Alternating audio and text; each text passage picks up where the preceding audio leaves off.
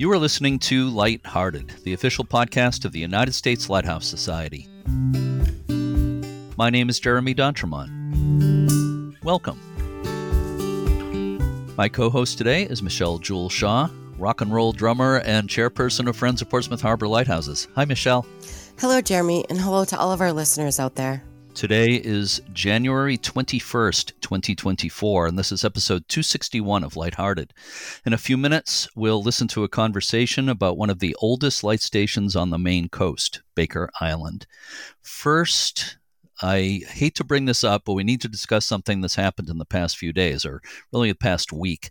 We're actually speaking on January 16th. Last week, there were two, actually, there were three big storms last week. The first one uh, brought about a foot or, or so of snow uh, here in New Hampshire. Then there were two more storms after that that had a big effect on the coasts of New Hampshire and Maine. So far, we know of more than a dozen. In fact, I think it's at least 15 lighthouses in Maine that were damaged by the storms. And in New Castle, New Hampshire, near where you and I live, uh, Michelle, uh, Portsmouth Harbor Lighthouse was severely damaged. The lighthouse is on Coast Guard Station Portsmouth Harbor, and our local group, Friends of Portsmouth Harbor Lighthouses, a chapter of the American Lighthouse Foundation, has been working to preserve it and to give tours since 2001. I believe we've given tours for more than 20,000 people in that time. Michelle, you're the chairperson of the group, and you were, I believe, the first person to get there on Saturday after the worst high tide and that that last storm. Can you describe what you found when you got there? Sure, Jeremy. Well, you know, as I said, I got um, a text from the Coast Guard with a video showing the waves crashing up over um, the base of the lighthouse, and the Coast Guard had relayed the information that there was some pretty significant damage to the base.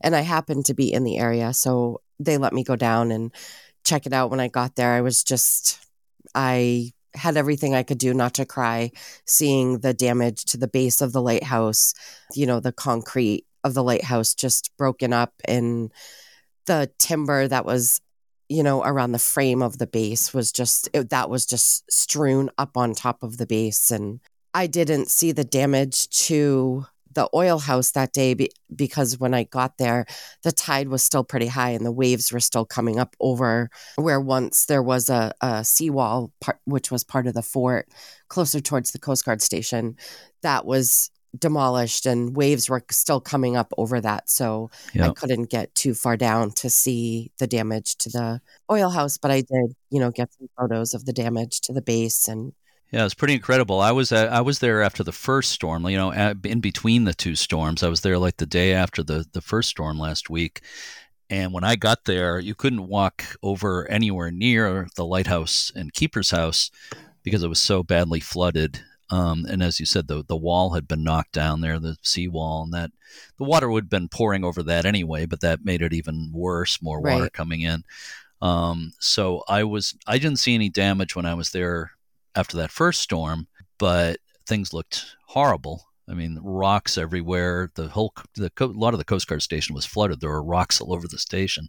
Right. Uh, I've been involved with the lighthouse since 2001, and I have never seen anything close to this. It's now that's now the fourth. We've had four major floods in three years, and in the 20 years prior to that, I hadn't seen anything close. So it's been pretty bad. So as you said, that yeah, the base of the lighthouse is a mess, uh, and uh, a lot of the concrete was added to the top of that base in 1998. But underneath that is the old 1804 base, the base of the 1804 lighthouse. Uh, and that is that's so that stood for over that's been there for over 200 years and right. had never sustained damage anywhere close to this. So it's just amazing what these uh, what these storms are doing lately. Yeah.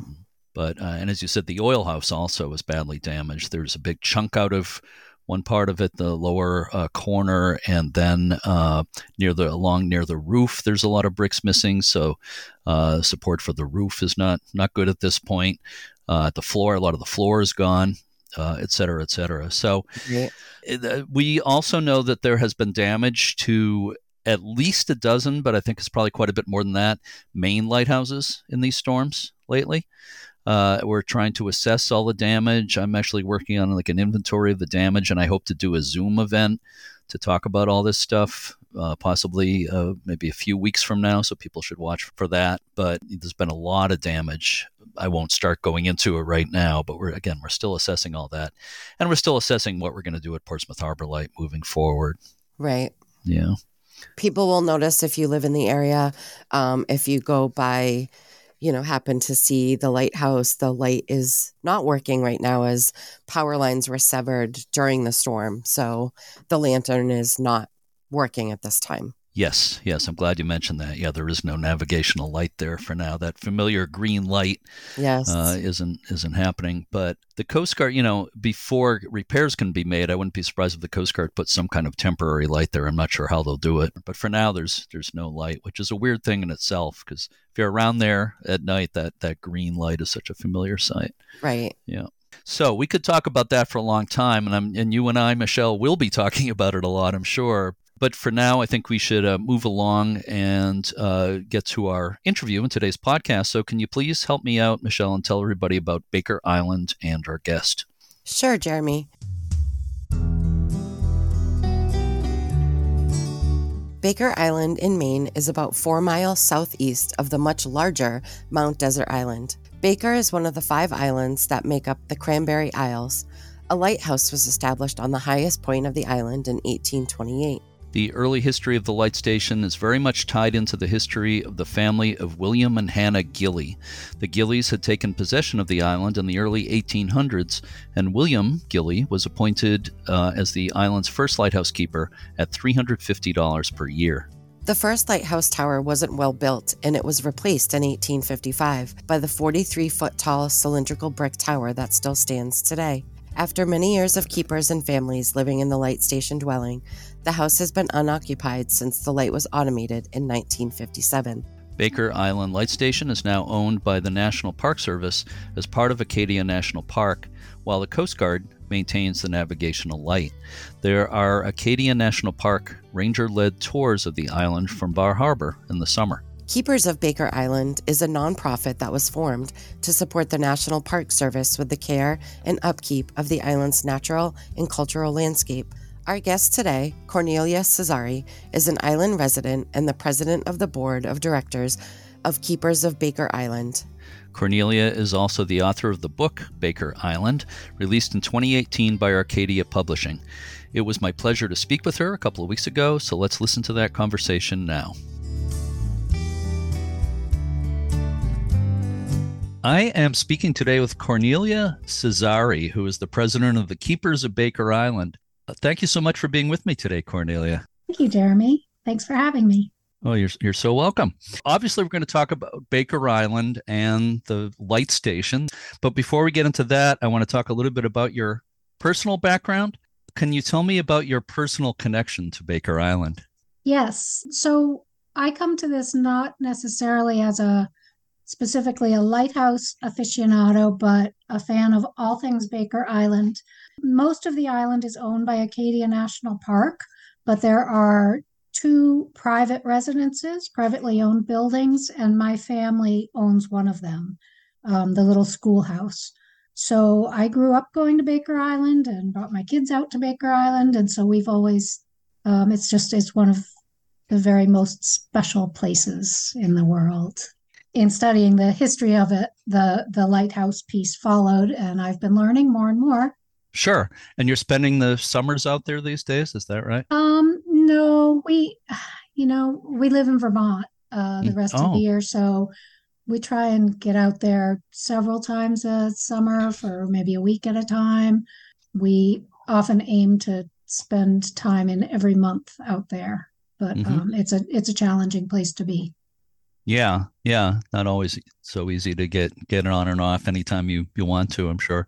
That uh, and also there's no potable water on the island. You know, obviously no electricity, no phone, no. We do have cell service, which is interesting, but um, you know, it's just a complicated place. yeah, for being pretty close to civilization, uh, you know, the Acadia National Park uh, area. Yeah, it is uh, kind of off the the beaten track. Yeah. Uh, civilization wise.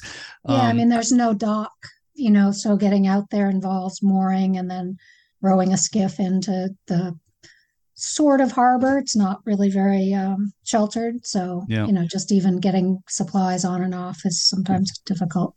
Yeah. I was just talking to my wife Charlotte a couple of days ago about this, and she she remembers very well that t- first time we visited Baker Island. I'm thinking was 2001. I know it's more than 20 years ago. I was looking at my photographs, and I they were 35 millimeter photographs, you know, pre-digital, and I scanned them in 2004, but I think it was actually 2001 when we went there, and it was very memorable. So, uh, you know, she she remembers it well. Uh, and I have been there one more time in the years uh, Mhm. since, but it's been a few years, so I need to get back. I, I've really, I really enjoyed my two tours out there very much. So let's talk about your organization, Keepers of Baker Island. When and why was it formed?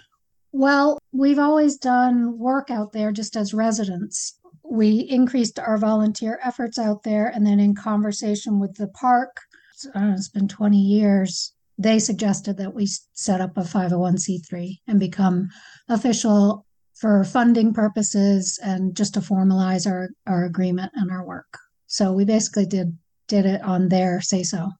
So, what besides raising funds for the island, what are some of the things your organization does? Two part question: Are there volunteers who do uh, things on the island, and if so, what do we they do? are we are all volunteer and we're Mhm. tiny and we don't we we haven't to date uh, really stepped up fundraising efforts primarily what we do is maintenance so mowing the fields is the big one which my husband does primarily and um, uh, clearing and we had a well we'll talk more about later we had a big effort to clear the spruce which are growing up all over the island so primarily we do mowing we coordinate volunteers. We do a big uh, shoreline trash cleanup because Mhm. that's always an issue.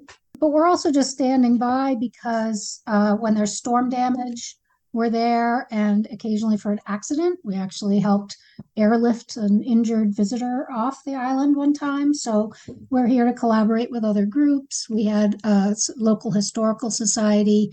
Um, we worked with them and did a big cemetery cemetery restoration. Good. Yeah. So let's talk about the light station. Um, the last time I was there uh, was, I think, more than 10 years ago now.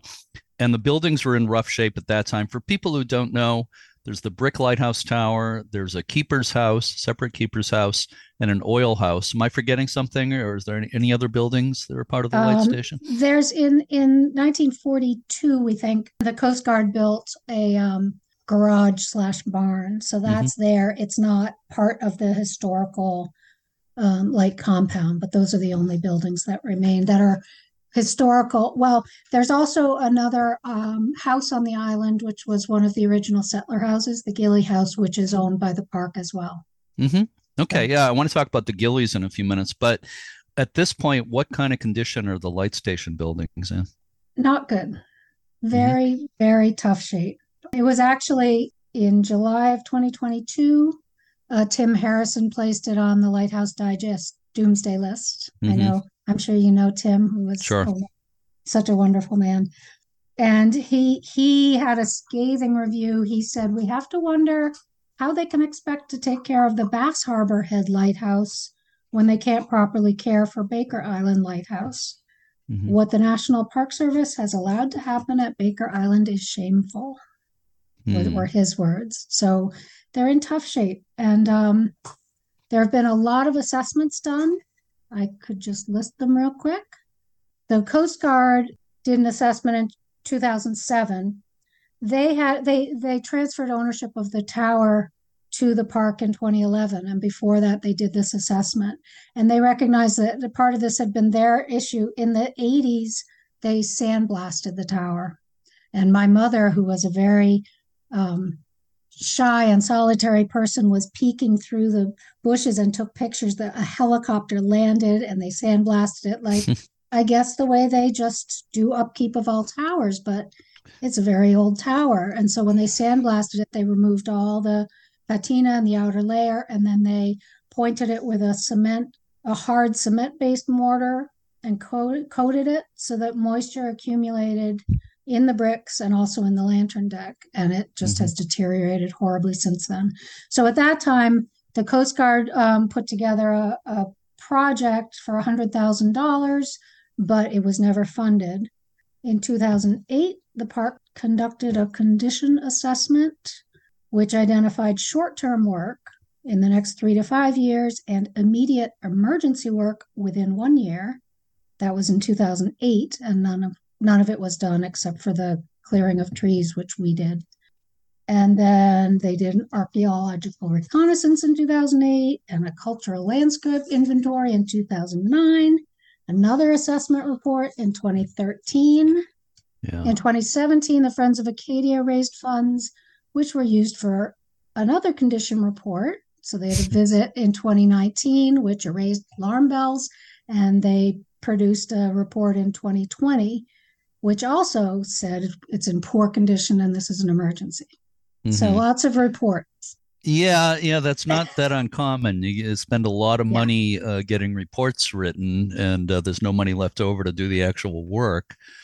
so in 2020, the Friends of Acadia had raised this money, and um, that really got, I think that helped get the ball, ball rolling a little bit. And in 2020, Eastern Maine Environmental carried out some lead and asbestos remediation on the oil house, the keeper's quarters, and the Gilley house. Okay. So steps, little steps. Yeah. You mentioned the sandblasting a few minutes ago, and I was just going to, you probably know that these days the historical authorities tend to frown on sandblasting because sandblasting tends to be too invasive. Uh, but that was that was then. This is now. There's a lot of and also the kind of paints they use these days are you know there's more knowledge about that kind of thing. We've gained a lot of knowledge as time has gone on.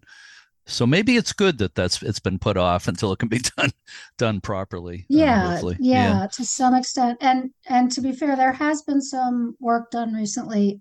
I did just t- touch base with the deputy superintendent of the park Brandon Bies and he he said that they we're planning to have uh, masons come out right when COVID hit, and that threw threw everything askew. And so they are now planning to have them out to the park next summer, 2024, to do an assessment and then have the work hopefully completed in 25. Wow, that would be nice. So, yeah, hopefully. Yeah. Yeah, absolutely. Hopefully. Uh, was there some work on the oil house done in 2020? Is that right? Yeah. You know, the, the park is really stretched thin, like many parks. Sure.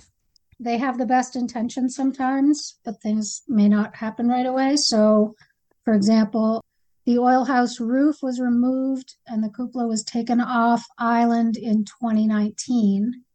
And then they began to re roof it, but it fell unfinished. And so an, a year and a half later, we were out there in, in October and we saw that the tarp that was over the roof was leaking and it was essentially open to the weather.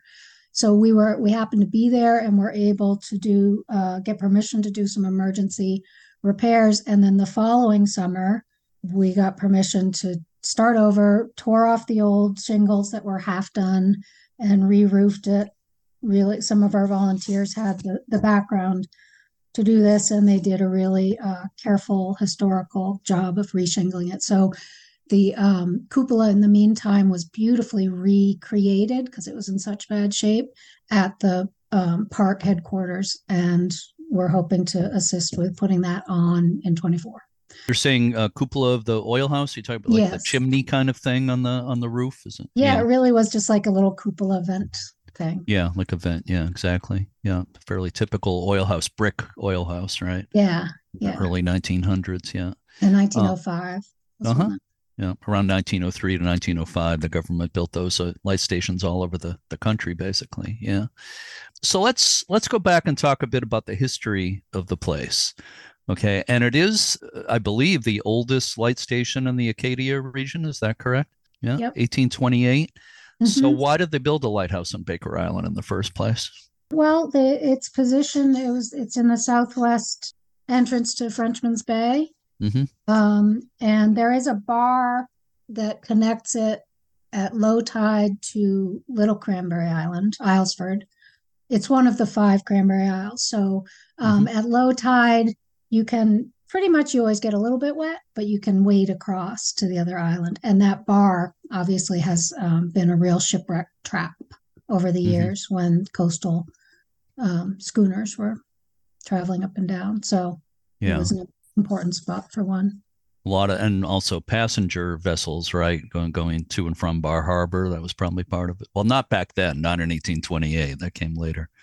Well, not too much. Like the the visitors, the rusticators started coming. So you mentioned earlier the Gilley family, and you can't talk about the history of Baker Island without talking about the Gilley family. Uh, it's it's an amazing story, really. They uh, who were the Gilleys, and how did they come to kind of take over Baker Island? So uh, William Gilley and his wife Hannah, she was a, a Lurvey. They were, you know, in the region, and they presumably they they came there and fished seasonally and built a log cabin, but they moved out to the island permanently in about 1806, we think, between 1806 and 12, with a couple of babies. And they just ended up staying year round. He and his brother Francis built a big farmhouse, and they ended up having six sons and six daughters. And they sort of squatted and just owned Mhm. the island. And there's it's it's a fascinating legal battle that ensued later. But but at any rate, they had lived there for you know 20 years when the government decided to build a lighthouse there. And William Gilley, at John Quincy Adams' recommendation, I don't know why, was appointed the first keeper. So Mhm. he was he was a keeper for for uh, 20 years. Uh huh. Yeah, I want to talk more about that. But um, the Gilley family, uh, members of the Gilley family were on the island for what, uh, over 100 years, right? Yeah, till uh, 1929. Well, 1930 is when the last one moved off. Um, yeah, no, fascinating family. So there were the 12 kids, and of them over the years, two or three stayed. They built two more houses in that generation, and then those two families, just between the two of them, had 17, so 16 cousins who grew up there. And then the, the next generation, there was another house, and the final. So, uh, it, sort of in their heyday, would have been sort of 1830 to 1880. Mhm. There were quite a few. There were five households, including the keeper, and there probably would have been like 25 residents. Yeah. Um, and they subsisted on the land primarily.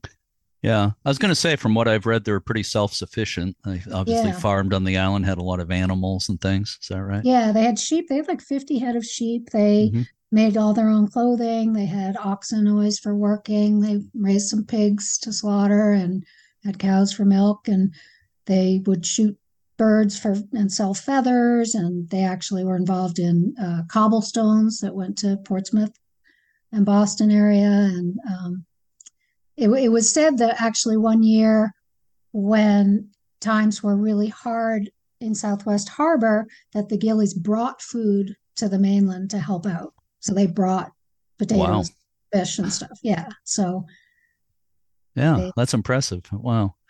Um, so as you said, William Gilley was the first keeper of the lighthouse, and he was keeper for about 20 years. Do we know much about the his the job he did as keeper? Uh, reports on on uh, you know any inspection reports, that sort of thing. I, I'm afraid I don't know too much about the details of his time there. I think what gets more attention is when he left and how he left and how it went afterwards. Yes. Um, Yeah. Yeah. We can talk about that. Um, yeah.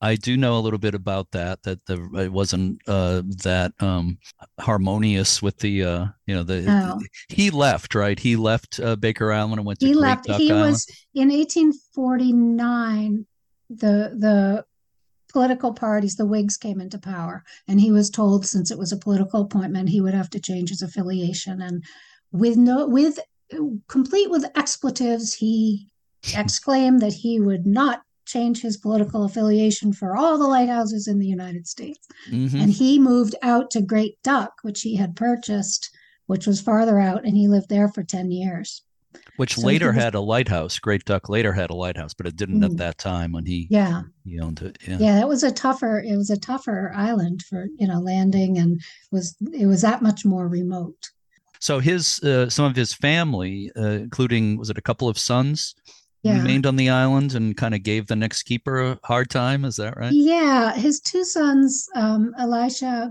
um, and Joseph stayed on the island.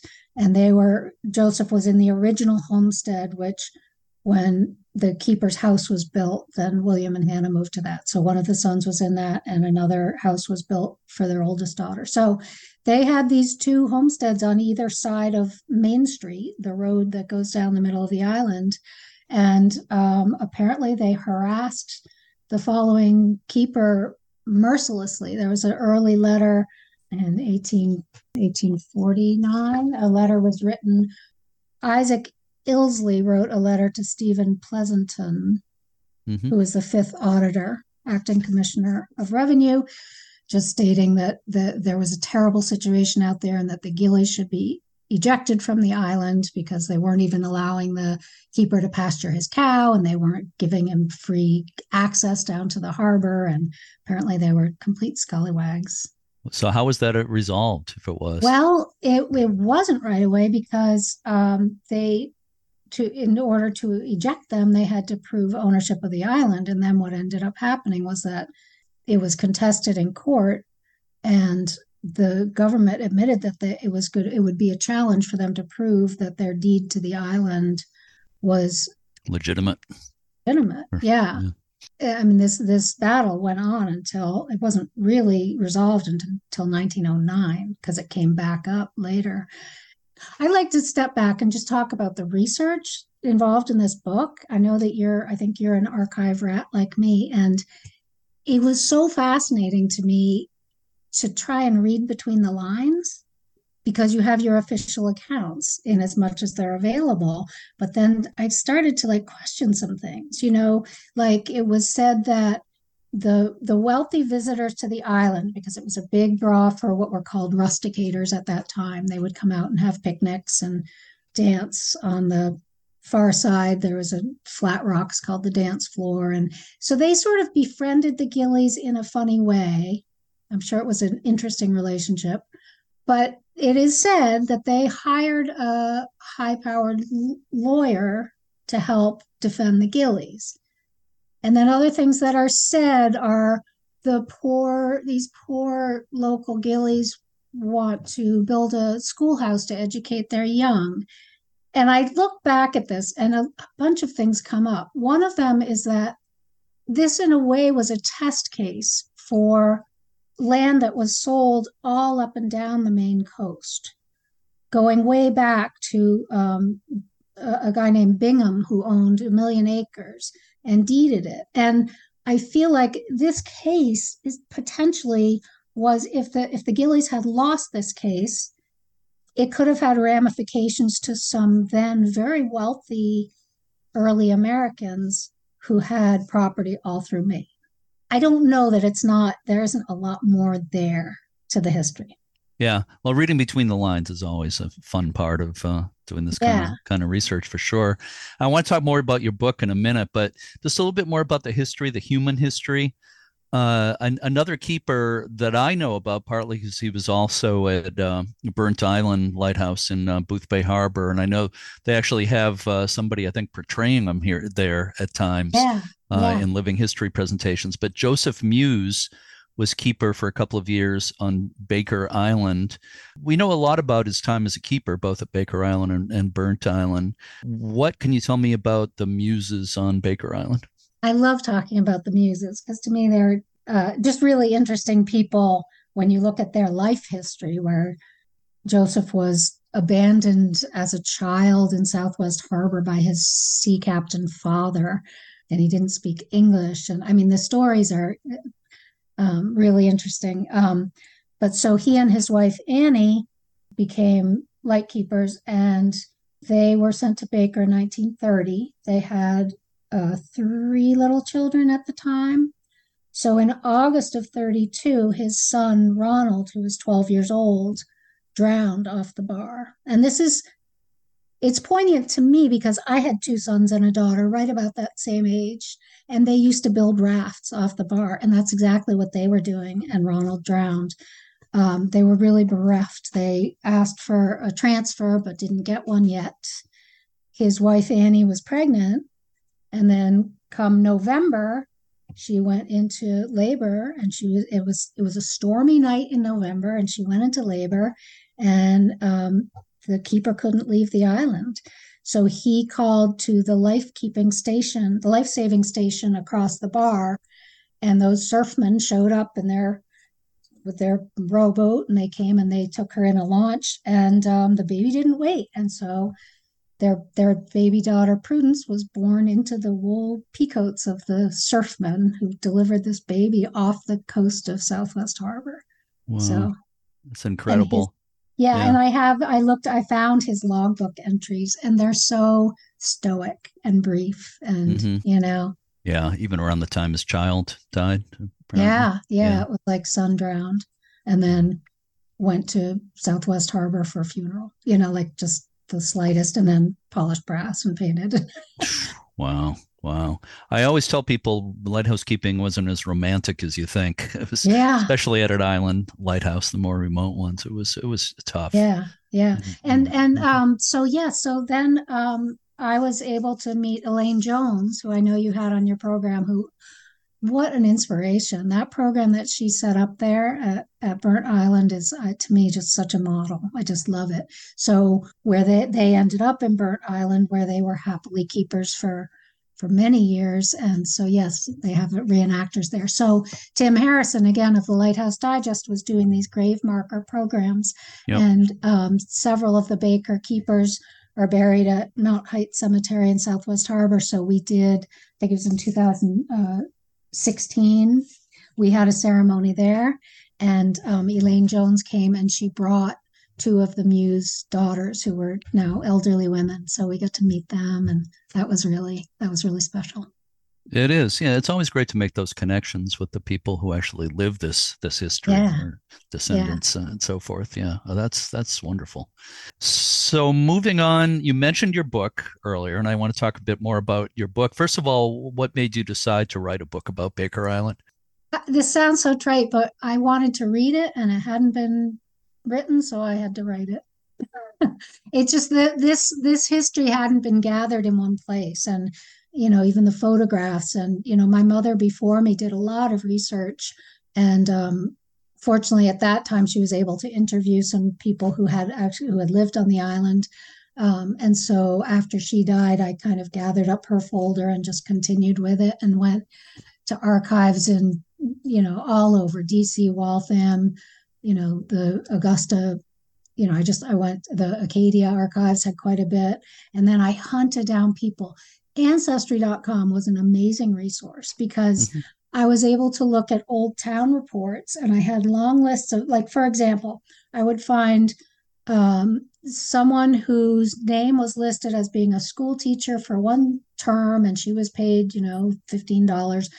And then I would search for someone by her name you know i would be roughly her age where she lived usually they remarried they married after they stopped teaching and then I would send out emails to all the people who had this person in their family tree.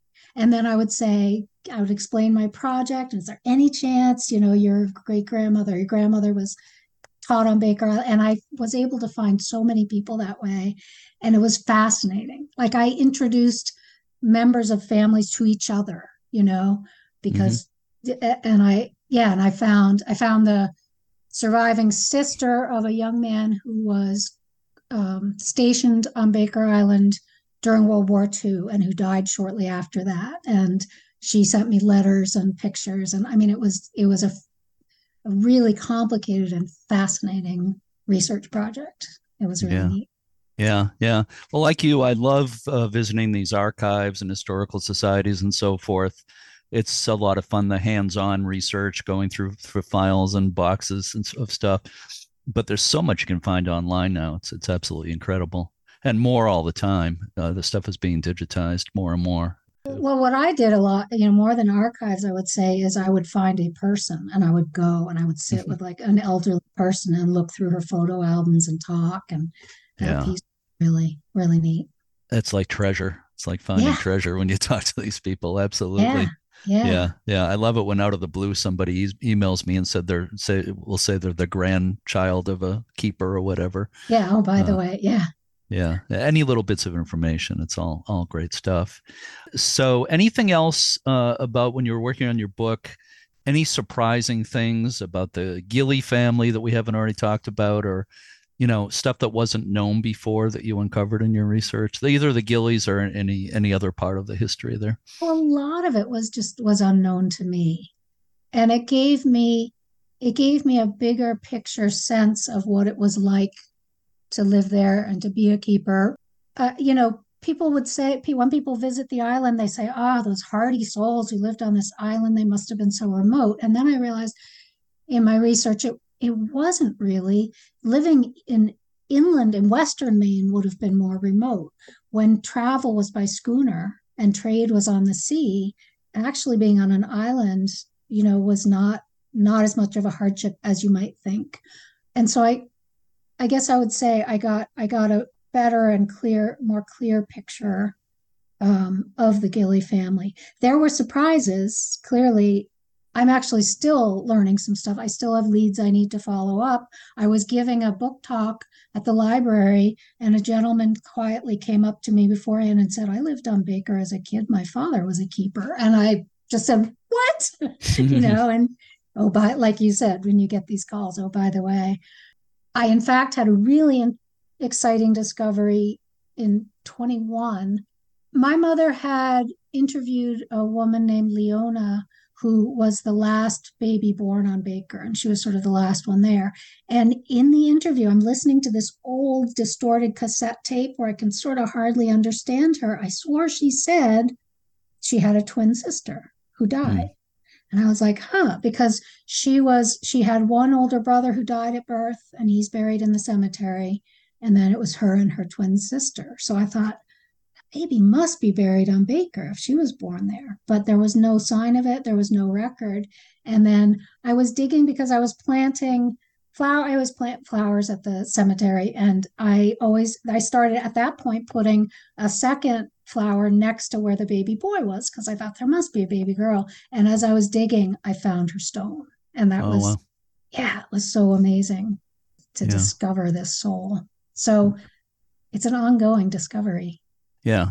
Talking about how the finding the stuff is treasure. That's kind of like finding buried treasure in a sense there. yeah. I was really, really moved on that. Yeah. On that. Yeah. Oh, definitely. So uh refresh my memory. The lights, the last keepers and families living at the light station were in the mid 1950s. I know that light was actually discontinued for a couple of years. Yeah, in then 50, it was mm-hmm. 55 it was discontinued and then I uh, when it was automated, that's a question because the official record I've seen some places is 1966. Okay. But the hyphen or the workroom was removed in I think 65. So I, I don't know that there were keepers there after 57. That's mm-hmm. the latest that I know there were keepers there. Yeah. I've been a little unsure about that myself, that that history in there as to exactly when it was automated. But you, so you mentioned uh, meeting a, a, son of one of the keepers, right? It must have been yeah. one of the, la- the last keepers. Have yeah. you had made contact with other family members as well? Yeah, um, as much as I as I can, and there was crossover too. That was an interesting thing too, because you had the Gilley family, then you had keepers, and then you had school teachers. So sometimes there was intermarriage or there was crossover. So I was able to find uh, people who had a couple of different connections. And yeah, so I was able to find descendants of keepers. And mm-hmm. in fact, some came to the different ceremonies, putting placing the grave markers. Yeah, yeah. that's right. Yeah. And I know one family, uh, they went out, unfortunately, the woman that I met was so wonderful. She was 98 and they said she just wasn't up to the trip, but her some of her children and grandchildren went out to the island after after we met and after I told them about it. Mm-hmm. Yeah. Well, that's that's really great. So let's let's move up to uh, more recent history. You mentioned earlier uh, trimming the trees there, and I have narrated cruises in that area a number of times. Mm-hmm. Uh, yep. A lot of them with Bar Harbor Whale Watch. Baker Island is always included in those tours, but it's always uh, kind of a, a, challenge to actually even be able to see the top of the lighthouse from the water. So sometimes the the captain will move the boat around until we can spot the top of the lighthouse sticking up above mm-hmm. the trees. But it do, doesn't lend itself to, to great photos from the water. It's best photograph to get to actually get on the island. I know From the there's been time, or from the air, yeah. But I know there's been times uh, that the, it was considered to discontinue the light because of the trees blocking it, but local mariners said they still needed it. So, what is the situation with that? There's there's a long history to this. Um, Yeah. When the Coast Guard turned over the lighthouse compound, minus a 20 by 20 fenced area around the light, that was in 58 ish, um, the agreement included provided no construction or natural growth is permitted on the land conveyed, which will obstruct the view of the aid to navigation by the mariner from the sea. The, you know, almost the whole island had been cleared by the Gilleys, but uh, the spruce, you know, was relentless and it, it's, it grew up and it had choked out even most of the deciduous trees. And trees not blocking the view were causing damage to the tower as well as other structures. We used to have people occasionally come to the island and they'd come back from walking to the dance floor and they'd say, I thought there was a lighthouse on this island because it was so obstructed. So um and and when when we were little kids, um as children, we had this kind of secret pact that every resident was expected to pull a hundred spruce seedlings every day, which became a, a little competition. So we were pulling sometimes a thousand seedlings a day, and you, we still couldn't keep up with it. And it was complicated because it's national park, so you can't just cut trees, you know. And also to cut trees, they have to dispose of the fuel, which is what they would call it. So you know, I understand that it was complicated. It involved a lot of different departments, um, but this had been one of our primary goals from the start. Um, was to improve the aid to navigation effectiveness. My husband John uh, spearheaded a campaign to address this and really got the park moving. And there was a massive clearing effort between 2012 and 2014, which made a huge, huge difference. And you haven't been on the island since, but you'd see a big, a big difference from on the island.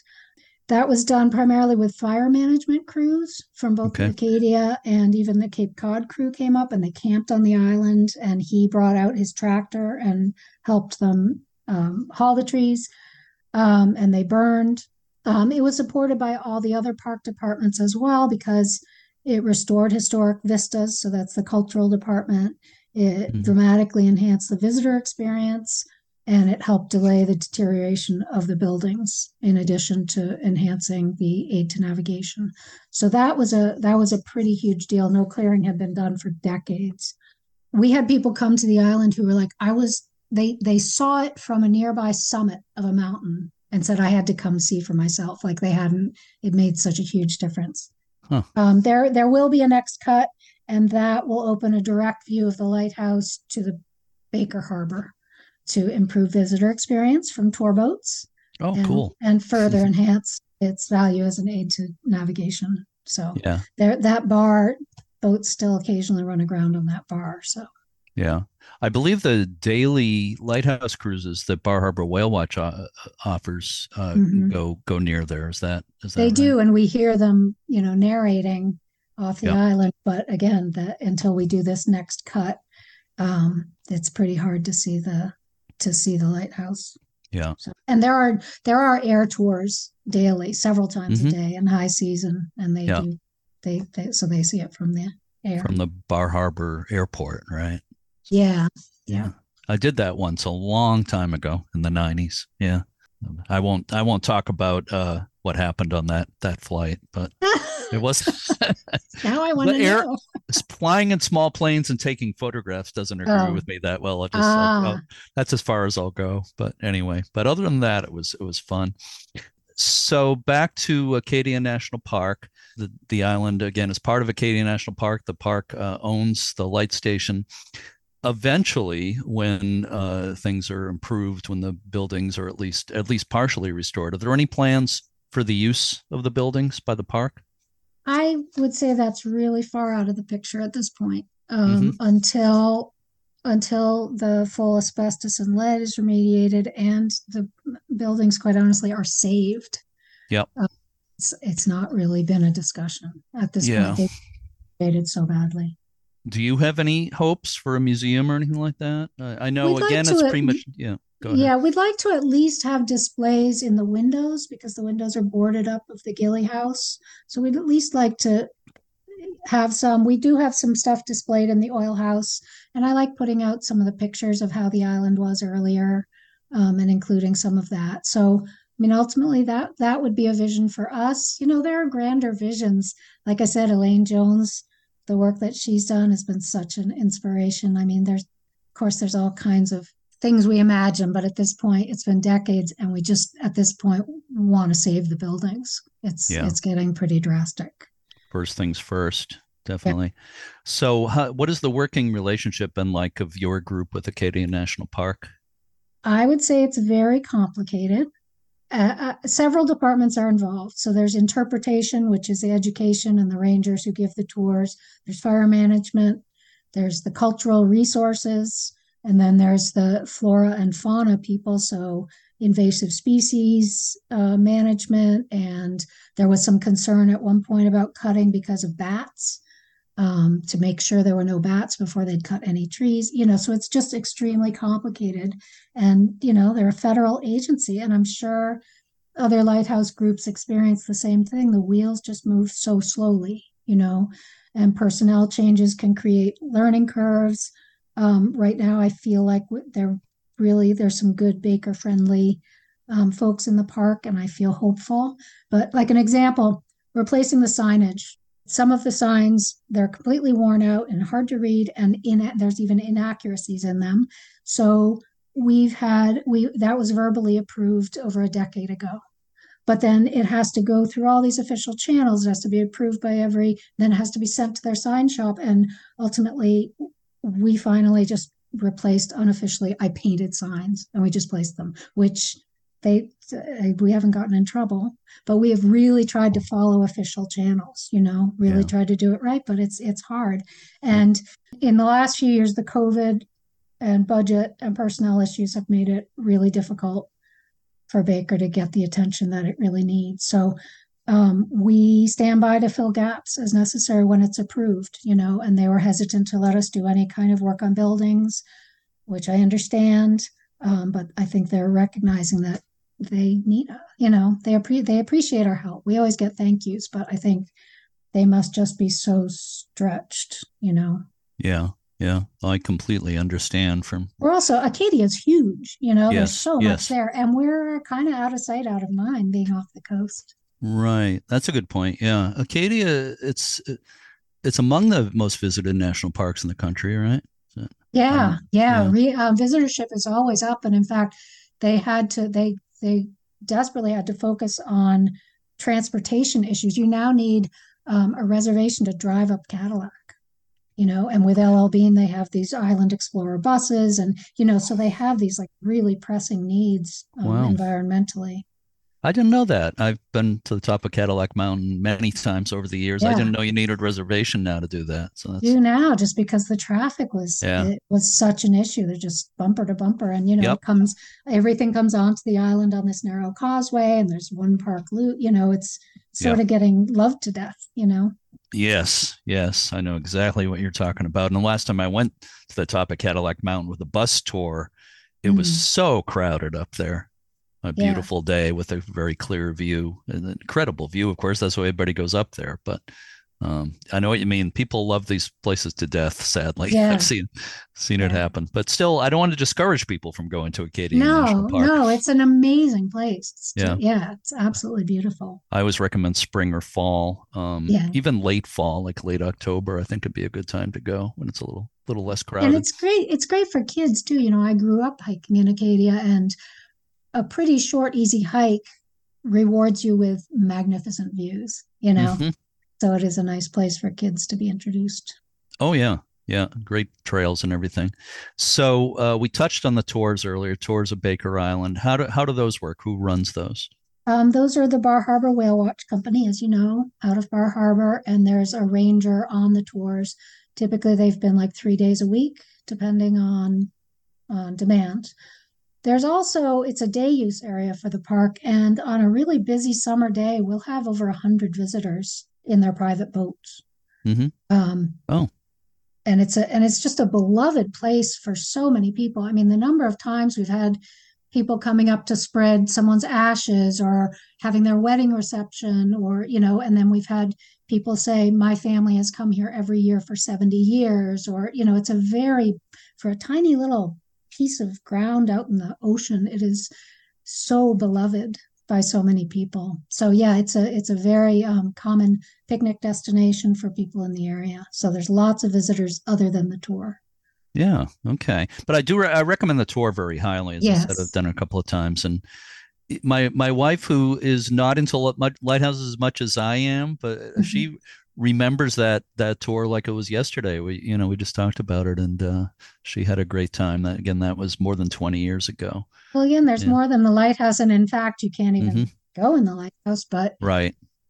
it's you know for for its uniqueness it's also um, really emblematic of of that whole um, Maine farmer fisherman subsistence lifestyle which was Yeah. true all up and down the coast but because this island has been preserved it's a bit of a time capsule and i think that's one of the things that's so special to people Yeah, yeah. Well, I'm glad you mentioned that because I, I want to emphasize that the tour includes the light station. You don't get in any in any buildings, but you get to see it.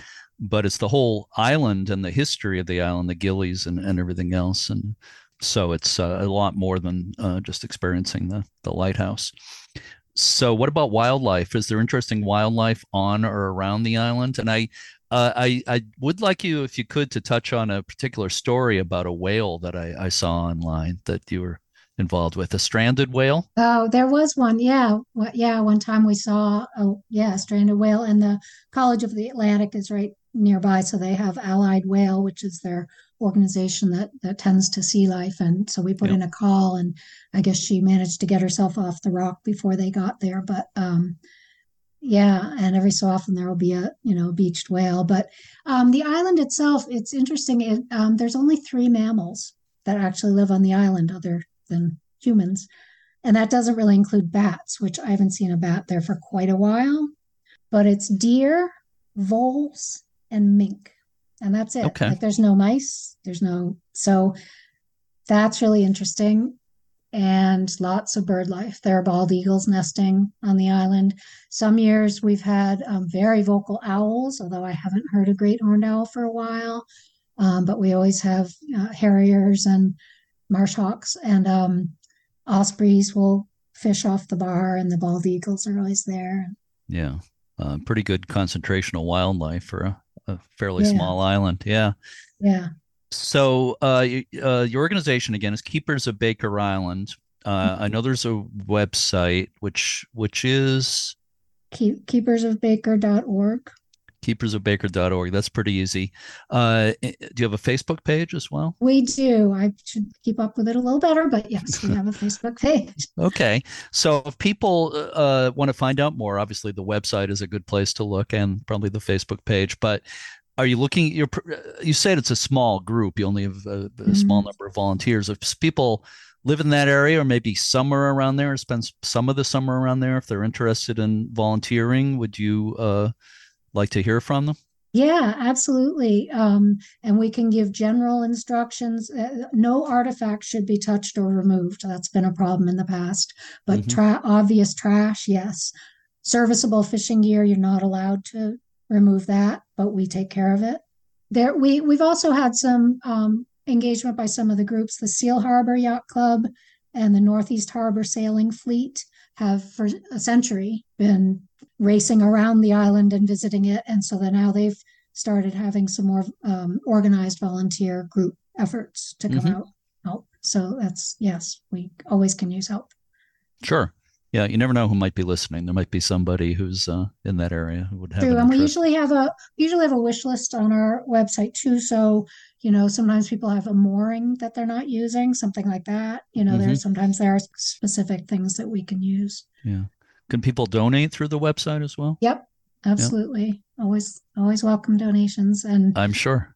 hoping to, you know, the the lighthouse project is going to be a million dollar project and that that will be a big that'll be a big one. And the, you know, I like the idea of the um the centennial of not that specific lighthouse, but 1828 is when the first lighthouse came. Mhm. So I like the idea of making that a target to really finish up some work. Oh yeah. Oh, well, that'd be great to tie it into that. You've got uh, what four four years to make that yeah. happen. yeah. Yeah. right? Yeah, 200th anniversary would be very exciting. So I have one final question for you for bonus points. Okay. Mm. That question is this doesn't have to just pertain to the lighthouse, but what is your favorite thing about Baker Island?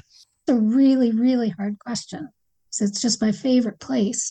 But I think I think there's sort of a um a duality to Baker Island in that it's a place where I enjoy the most solitude. After dark, no one's there but residents. So that's really special. And a lot of people come there and have for a hundred years for the solitude to escape the busy social life of Bar Harbor. And um, and yet it brings people together in a really interesting way, you know, and, and always has from the poor Gilley settlers to the, the government lightkeepers, you know, to the wealthy rusticators visiting. So it, it has a, a funny effect that way of uniting people and you really just leave the world behind when you get on the island. I think people uh, feel that way about a lot of different islands, but I think Baker's really special. There's something about people talk about island time and just, uh, you know, it can be an island. Even the Boston Harbor Islands being very close to a big city, you feel like you're in another world when you're on, on the and the history the history on baker you know if you've ever been in like a really old house and you're trailing your hand down the the worn banister and just thinking about everyone who's done that before you baker especially with the buildings there it really just oozes history to me Mhm. you know Definitely, I can see that. So, Cornelia Cesari, uh, president of Keepers of Baker Island, it is really, really nice talking with you today. We've been communicating by email for a while, but really wonderful to have a chance to talk with you. And I hope to get back to Baker Island. I'm not sure when that's going to happen. Maybe I can. Well, uh, will the tour still be going on in mid-September? Probably not, because I'll be up there. uh yes they usually yeah they end late september but if Okay. not you get in touch because Okay, love to I'll remember that. there I'll be up there to narrate one of those lighthouse cruises for Bar Harbor Whale Watch. I believe it's September 14th. So maybe around there I could swing. give you A, a little little private tour of the schoolhouse at least I would absolutely love that. so again, Cornelia, uh, thank you so much. Happy New Year. We're talking just a few days into January here, and uh, hope to be talking to you again soon. Thank you, Cornelia. Thank you, Jeremy. Thank you for all the work you do. I've learned so much about lighthouses from your podcast.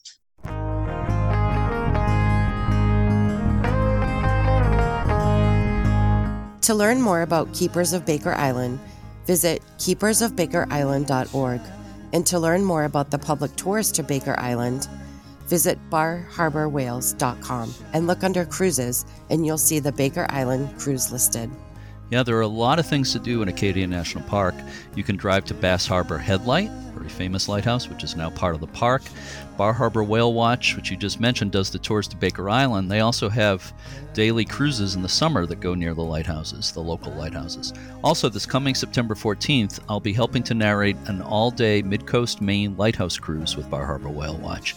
Look under cruises at barharborwhales.com and you'll see the listing for the Mid Coast 16 Lighthouse Cruise. I'm really looking forward to it. They do uh, some of the best lighthouse cruises in the Northeast. The cruise in September will include Matinicus Rock and Mount Desert Rock, uh, which are two places that are way offshore and really difficult to get close to normally. Since we're talking about lighthouse cruises, I want to let people know that Friends of Portsmouth Harbor Lighthouses now has three cruises posted for their coming season. There will be sunset cruises to see three lighthouses on June 21st and June 28th, and a daytime five lighthouse cruise on September 21st. They all go out of Rye, New Hampshire, with Granite State Whale Watch. Check out portsmouthharborlighthouse.org to learn more. I will be on those cruises, and I'm pretty sure you'll be on at least one of them. Is that right, Michelle? Absolutely. Good, yeah. Looking forward to them. So maybe we'll see some of our listeners on board. Check out uslhs.org to learn more about tours, the passport program, and everything the U.S. Lighthouse Society offers. Don't forget that memberships and donations help support this podcast. Also, if you listen with Apple Podcasts, please rate and review us. So, do you have a quote about winter, Michelle? I do, Jeremy. George R. R. Martin, author of Game of Thrones, once said, quote, My old grandmother always used to say, Summer friends will melt away like summer snows, but winter friends are friends forever. End quote. Next week, we'll take a look at the Old Point Loma Lighthouse in San Diego, California. Until then, to all our regular listeners and our new ones, thank you so much for listening and keep a good light. I'm gonna let it shine, this little light of mine. I'm gonna let it shine, let it shine, let it shine.